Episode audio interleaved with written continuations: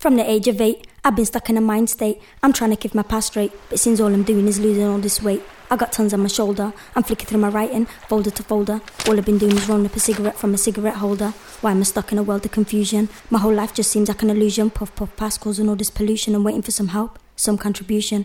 I got all kinds of names, but they call me Shorty. I don't feel like I'm short. My mind is the age of 40.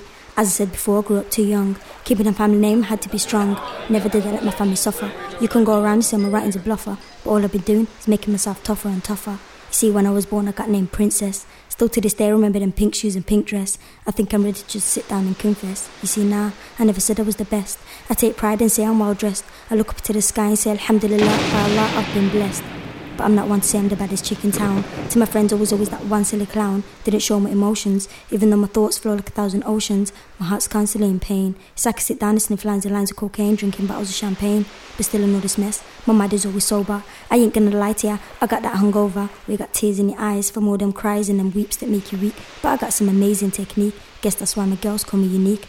I ain't gonna show you that inside me I'm dying. Even till I'm buried, I'll be lying and lying. Cause I ain't gonna admit that I've been broken. Even though I'm writing, I feel like my words are unspoken. You see, for this moment, I'm the one with the power. This is my life to you, described in under an hour. I know I'll get you thinking, self pity drowning your sorrows was drinking. But now, whilst I'm writing, in my mind it's all peace, no fighting. For the love of Allah, I'll keep on inviting these people in my life, they keep me surviving. All I'm doing is thriving. Seems like I'm missing something, but I'm just gonna carry on driving. When I reach my final destination, without no hesitation, I'm gonna ask Allah why wasn't I who I wanted to be. A good Muslim is what I always said I'll guarantee, but now I'm facing you and you're facing me. I got nowhere to run to, nowhere to hide. Stand in the middle of a Muslim and kuffar divide. The path of forgiveness is now closed. Everything now is just decomposed. So what am I doing? Planning ahead. Yeah, I've been hurt. I don't feel anymore. I've already grieved. I've already bled. I got no more to say, so I'm gonna listen instead.